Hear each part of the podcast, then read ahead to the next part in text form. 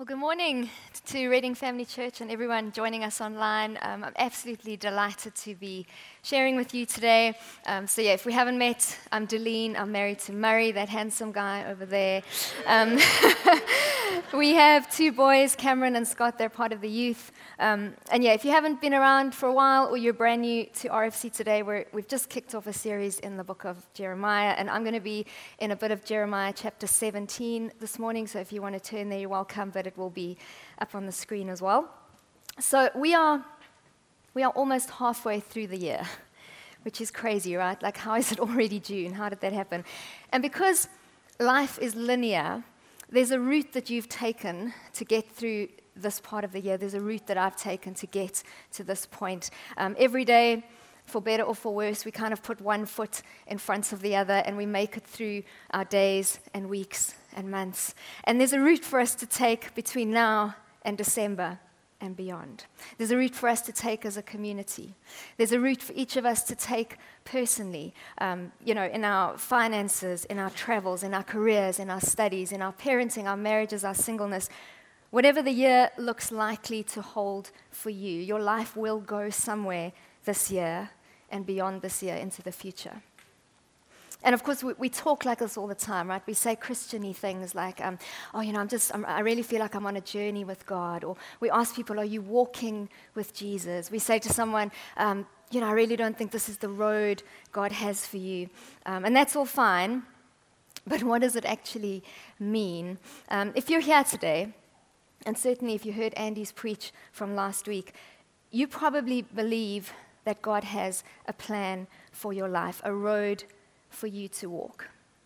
Or maybe you don't believe that at all. Maybe you don't even believe in God, um, and, and, you're just here today because someone's been inviting you, and you keep saying no, and it's kind of getting awkward. And so eventually we're like, okay, okay, let me just come, and maybe they will leave me alone. Um, so we totally get that, um, and you are so, so welcome in this place. But even if that's you, you probably, possibly, deep down, hope that there is a God and that He does have a purpose for your life, that He has appointed you, as ordinary as you are, as ordinary as I am, that He's appointed you the way He appointed Jeremiah. Because otherwise, actually, what is the point? Like, either we're alone in the universe, which is terrifying, or He's with us, and there's hope. So, assuming God is real and assuming He's present and He has a plan for you, what route does He want you to take going forward? But before we talk about roots, R O U T E S, I want to talk about roots, okay, because our roots determine our roots, all right? And this is legit sign language. I looked it up on YouTube where everything is true, right? For, for roots and roots, okay? So, so God's word gives us roots, and then it gives us roots. God's word says, This is who you are, this is what grounds you. You're rooted. And now this is where to go, this is how to live. Roots.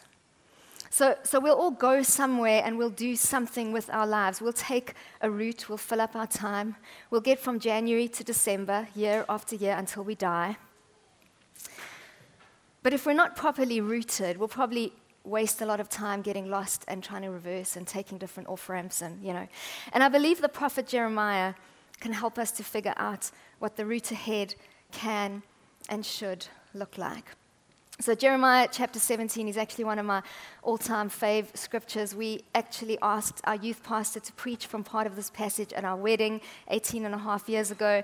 Um, the chapter starts with God talking about how his people's sin is engraved on their hearts with an iron chisel. So, you know, really just warm, fuzzy, feel good wedding verses, you know.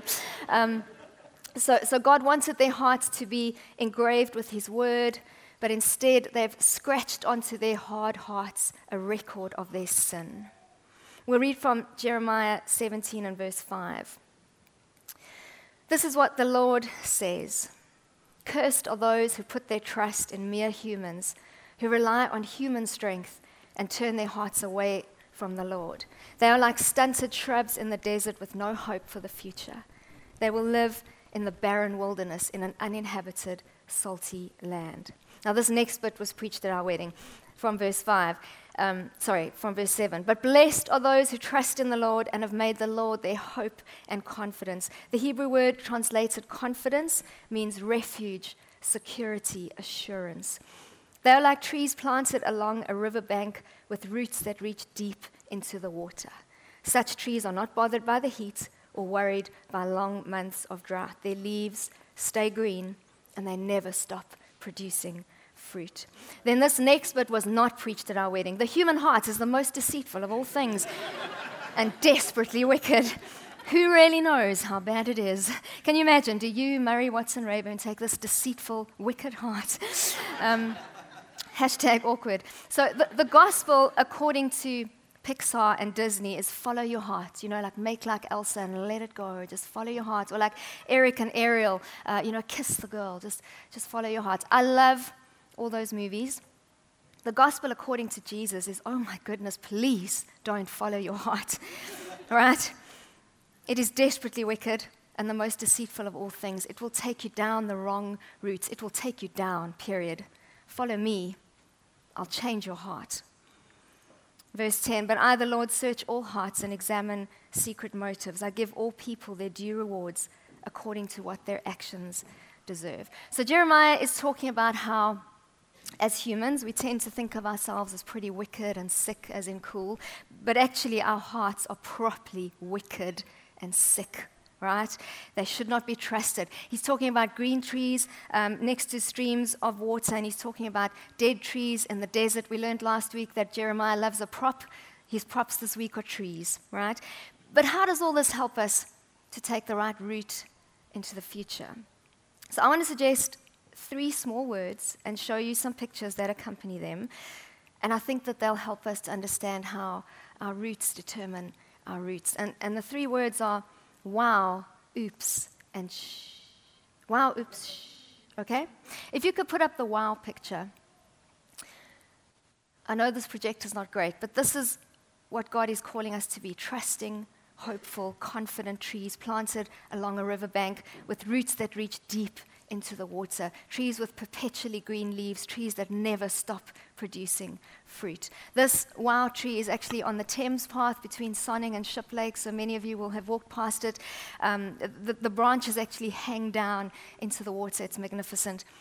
Murray and I were, were, trusting, hopeful, confident, engaged trees who wanted our marriage to look like this, which is why we asked for these verses to be preached at our wedding. Um, we, we wanted an evergreen, fruitful, wow marriage. Now, I'm pretty sure if you turned to the person next to you and said, um, Do you want a wow life or an oops life? It's highly likely they'll say, Oh gosh, I'd, I'd love a wow life. I'd love to be planted on a riverbank. I'd love it if my leaves stayed green and I kept on producing fruit. I'd love to be able to say, even in the disaster of floods and droughts, I'm fully alive. In Matthew Henry's commentary on this passage, he wrote, those who make God their hope have enough in Him to make up the want of all creature comforts. Wow. Wow. Except none of you were born yesterday, um, so you're thinking, get real. That's a load of happily ever after Disney or Pixar right there. Life, real life, maybe your life, looks more like this. If you could put up the oops picture. I've definitely looked like that in seasons of my life. You might also call this the oh dear tree. If you're South African like me, this would be the ach shame tree. Nah? Can I get an amen? Thank you, Abby. Um, we look at this tree and we say, whoa, shame, poor tree. We feel sorry for this tree because it's like so dead. Oops, oh dear. But Jeremiah kind of says it like it is. Um, he says, yeah, you know, poor tree, whoops. But the tree kind of did this to itself. If you could have an honest conversation with this tree, it, it might go something like this Gosh, tree, I'm sorry you're so dead. Like, what happened? And the tree might say, Well, the thing is, um, I, I put my trust in mere humans. I relied on human strength and turned my heart away from the Lord. So I'm like a stunted shrub in the desert with no hope for the future, and I live in a barren wilderness. Because you see, sometimes our own sin puts us in the wilderness. Not always. Sometimes someone else's sin puts us there. Unfairly, we reap what others have sown. Sometimes, just because sin broke the world, life just isn't ideal. And, and perhaps your marriage is more of a stunted shrub in the desert than a tree planted on the riverbank. Maybe your finances have, have dried up completely and you are desperate. Maybe you've got thousands of Facebook friends and fans on TikTok, but you scroll through that thing and it's like a barren wilderness. You've never been lonelier. Maybe you're not sure how you're going to get your kids to, to trudge through another season in the deserts of ASD or anxiety or digital addiction or dyslexia or fill in the blank. Maybe you're just you're so tired of being single. You're so tired of it. You're going, really, God, another summer stretching ahead of me on my own. You know, and I'm not asking for a cloud burst over the desert. It doesn't have to be raining men. Hallelujah. I'm just asking for one man, just a drop from heaven a drop, mind you, not a, not a drip. it's also possible that you're less of a dead tree in the wilderness and, and more of an oops tree that looks like this. If you could put up the other oops picture. Where we lived in South Africa, this was a familiar sight. Um, after pretty much every storm, you'd find one of these guys lying across somebody's road. This is the common hookthorn. Uh, it, it grows everywhere. It's beautiful, it grows really fast but its roots are about as deep as a teaspoon. So as soon as there's a bit of wind, oops, it falls over. So here's a thought. I wonder if perhaps some of us are trees who don't put their hope and confidence in human strength so much as in human activities. So let me explain it like this. Uh, in Luke 8, we read about a woman who's been menstruating continually for 12 years. She's tried everything, no cure. But Jesus is in town. And she thinks, what if? What if there's a chance? What if this guy everyone's talking about? So she risks the hustle and the jostle of the crowd. She risks the shame because, of course, her medical condition has made her a social outcast in her culture. She comes up behind Jesus, touches the fringe of his robe. The bleeding stops immediately. In verse 45, Jesus asks, Who touched me? Uh, everyone denies it, and Peter's like, um, Master, this whole crowd was pressing up against you. And Jesus says this in Luke 8, verse 46 Someone deliberately touched me. Someone deliberately touched me. In this up close and personal crowd, everyone is right up inside Jesus' personal space bubble. He says, Yeah, but one person deliberately touched me. Everyone else was just kind of part of the vibe. And I wonder if we're constantly not in danger of, of fooling ourselves because there's this subtle, insidious danger of us convincing ourselves that we're hanging out with Jesus when really we're just, we're just part of the vibe. We think we're putting our hope and confidence in God when really our hope and confidence is just in the things of God, which, which boil down to little more than, than human activity. So, like we, you know, we go to Life Group, which is so good. Please go to Life Group, and we sign up for a serving team, which is amazing. Please do that. Um, we camp together in the New Forest, and we play volleyball, and we listen to Andy preach, and we feel very spiritual because we are suffering for Jesus, queuing for showers, sleeping on the ground. I mean, who does that? um, we listen to the podcasts of Christian influences on our commutes, and we live a, a churchy life, and we love worship because it's like so emotional maybe we, we press up against Jesus and we hang out with all his other friends in the crowd, and it's quite exciting, but we don't deliberately reach out to just him. And so our roots are shallow. Oops. And then life happens. And even if we identify as a tree with really deep, strong roots, well, we're not that tree. And so we fall over. Oops. And maybe we, we dig our tiny baby shallow roots back into the ground and, and we're okay for a bit and we carry on being part of the vibe until the next strong wind. And it's no wonder then that, that we start losing hope because well, is Christianity really the answer to all of life? Because it doesn't seem to be working out for us long term. But you know what, friends? Christianity is not the gospel according to Disney or Pixar. Thank God, thank God, this is not a fairy tale. There's one very real person who actually exists, and he actually walked the earth like we do. And he wasn't an oops tree, his leaves stayed green, and he continuously produced fruit. He invites us to follow him. And if we look at how he lived, then we start understanding what it means, what it might look like for us to make the Lord our hope and confidence. If you've really never been to church, I'm talking about Jesus. Whose name we're told in Matthew 12 will be the hope of all the world. The same Jesus who said this, John 15, verse 4 Remain in me, and I will remain in you. For a branch cannot produce fruit if it is severed from the vine, and you cannot be fruitful unless you remain in me. If we want green leaves and lots of fruit, we have to remain in Him. We have to let our roots grow down into Christ, like Paul tells the Colossians. I mean, you can, you can take in the Gospels at a glance and see that Jesus knew His Father's word. In the face of doubts, distractions, accusations, He quoted Scripture. He was rooted in Scripture. And we read that He frequently, often, regularly drew away alone to pray and he intentionally taught others to do the same. Have a look at Matthew 6, verse 6. Jesus says, But when you pray, go away by yourself, shut the door behind you, and pray to your Father in private. Then your Father, who sees everything, will reward you. So Jesus was mobbed by crowds, but he would also stop everything for one person. He had strong, close friendships. He also engaged with total strangers. He was our perfect example of how to do healthy community. And he was passionate about making his followers understand that we won't do community well if we don't do solitude well. Let me say that again. We won't do community well if we don't do solitude well. He had deep roots, okay, because he would consistently, deliberately, alone and in secret, seek first his Father. And because of that, he knew the route he had to take. He took his message on the road, set his face like flint, and went on a preaching tour that ended in Jerusalem and death for us. I wonder if you could put up the, the shh picture. You'll understand in a minute why it's the, the shh picture.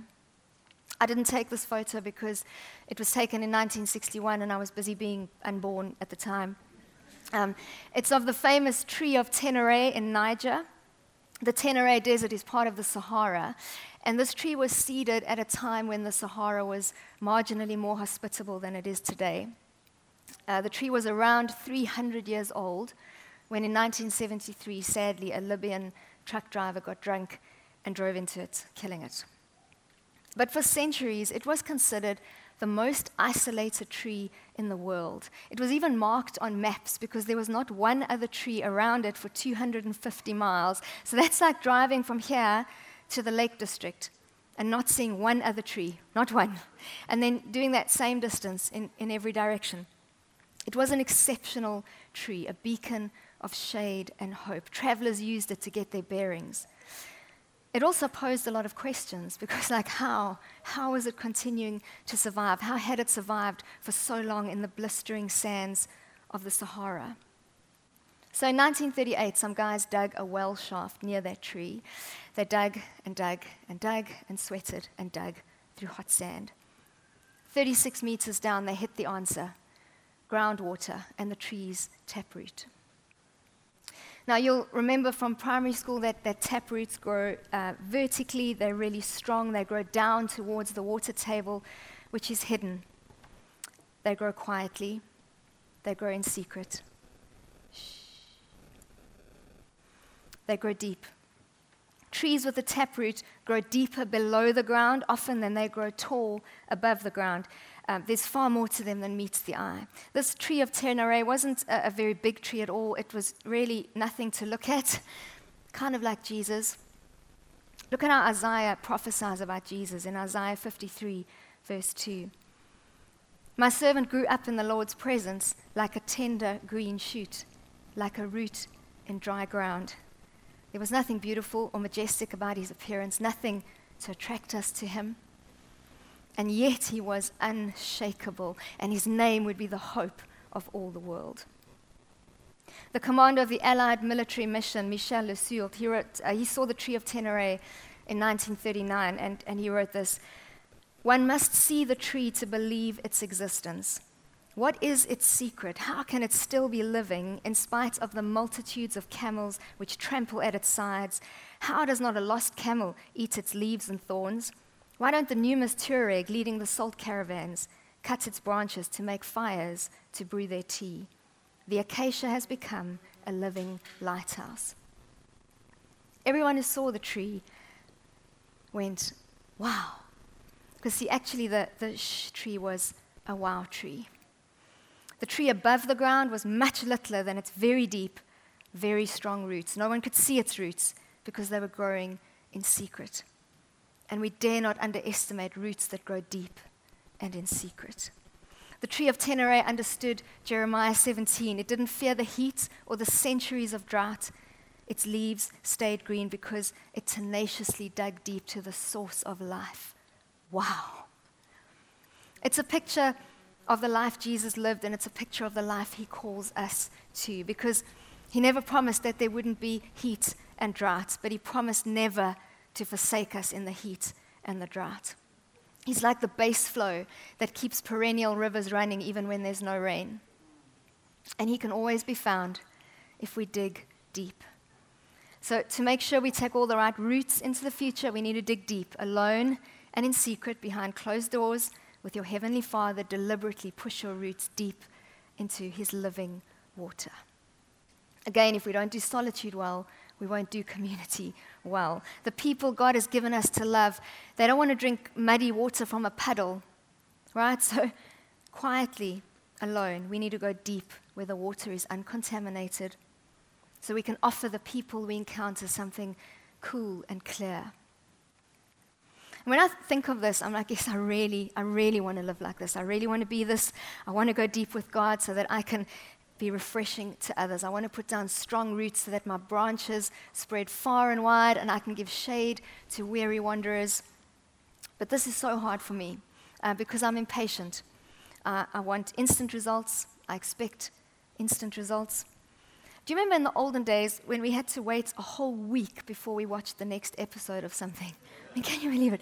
I mean, now we don't even have to touch the remote, and the next episode just loads in five, four, three, two, and then it's like, oh look, we're on season five. How did that? How did that happen? Um, so if it's not Disney or Pixar, we apply Netflix theology to God, the theology of instant gratification. So, you know, we say, like, well, God, I, I, had a quiet time today. I clicked on three different reading plans in YouVersion and like, hello, do you even love me? Because why has this next episode of my life not begun to play out? I'd really like to watch it now. And, and can we just get to season five? You know? We're part of an impatient culture. We're loath to form the habit of regular time in prayer and God's word because we don't see a difference quickly enough. We don't feel a difference. But it's like anything worthwhile in life, right? Like you don't put away a little bit of extra money this month and then go, oh, yeah, now we've got enough for retirement. No, it's, it's a lifetime of small decisions to save and stay out of debt that, that add up to enough. You don't go to gym three times and go, now my body is transformed. No, it's, it's a lifestyle of small decisions to eat well and move more. And, and none of us has any of this stuff figured out, and we're all just, you know, on a journey. But, but we understand that this is how life works, right? And it's the same spiritually. Nothing beats consistency. Small investments of time over time. The astonishing cumulative power of patience and daily obedience that will change our lives. And enough changed lives build up to the critical mass that changes community. And change communities change the world. So let's encourage each other to shh. God sees what's done in secret, and He rewards. Sink your roots deep. Big trees grow slowly, they grow quietly. No one sees their roots, but they give shade for generations. And really, all it is is this, right? Every day the king invites me to meet with him, he will be waiting. Will I show up? Even just for five minutes? Um, so call me crazy, but I would love to meet Kate Middleton. I know everybody has vastly different opinions on the royals, but I just really like her. She seems to really like her husband. She seems to really enjoy her children. Um, and I know that everything we see in the media is, is carefully curated. I get that. Um, I would still love to sit down with her for 10 minutes and ask all my questions. And um, Dean and Terry Dawes got to um, see William and Kate because they were invited to the garden party at Buckingham Palace um, after the coronation. Um, I didn't get invited because apparently I didn't do anything special enough for the king and Camilla, like adjust and fit their crowns, Dean Dawes, true story. Um, Dean will never tell you that. That's why I'm telling you, because he just quietly works alone and in secret um, and busies himself serving the king. But listen, Dean and Terry are normally busy on a Tuesday. Um, they have jobs and lives. They cancelled their plans on that particular Tuesday because, hello, tea at Buckingham Palace, and they cleaned up good. I saw the pictures. so if Kate DM'd me on Instagram and said, hey, random resident, let's meet for lunch, I would cancel whatever I had on that day. I would probably buy a new dress, and I would show up. Every day, the King of Kings calls you by name. He says, you know, I'm, I'm actually available 24 7. And forget lunch at the Ritz, I have a feast prepared for you. I'd love you to get into the habit of prioritizing time with me because, you know, I'm, I'm, beyond figuring out, I will blow your mind, but as much as your brain can handle, I will allow you to get to know me. You can ask all the questions you like. I will never waste your time. I promise to give you wisdom if you ask for it. And, and you don't need new threads. Come as you are, come in your pajamas. Guys, the King wants to meet with us. He's inviting us to meet with Him. Will we show up? Five minutes? Ten minutes? Will we shh for long enough to go, wow? I know when I've fallen out of the habit of spending time with God, it always feels awkward to start again. Um, or maybe you don't know God very well at all and you just you don't know what to say, you don't know what to read in the Bible. Um, just, just start. Just say something to Him. Read something of what He's written. He's a shepherd, He will guide you. I also highly recommend um, being part of an RFC3. Uh, so good for encouragement and accountability, and it will lend direction to, to what you read in the Word for a, a particular season. I also just really felt as I was preparing to, um, oh, and I'm seeing some of you, so I'm going to get emotional, but I just wanted to say to those of you, um, in a season of, of babies and assorted small humans, um, you don't even get to go to the loo on your own. Um, never mind spend time with Jesus. And, and eight hours of sleep is, is a distant memory. You're lucky to get eight minutes some nights. Um, please don't let any of this make you feel condemned or like, oh, I'm such a loser of a Christian because I'm not having proper quiet times. Listen to what Isaiah says of God in Isaiah 40, verse 11.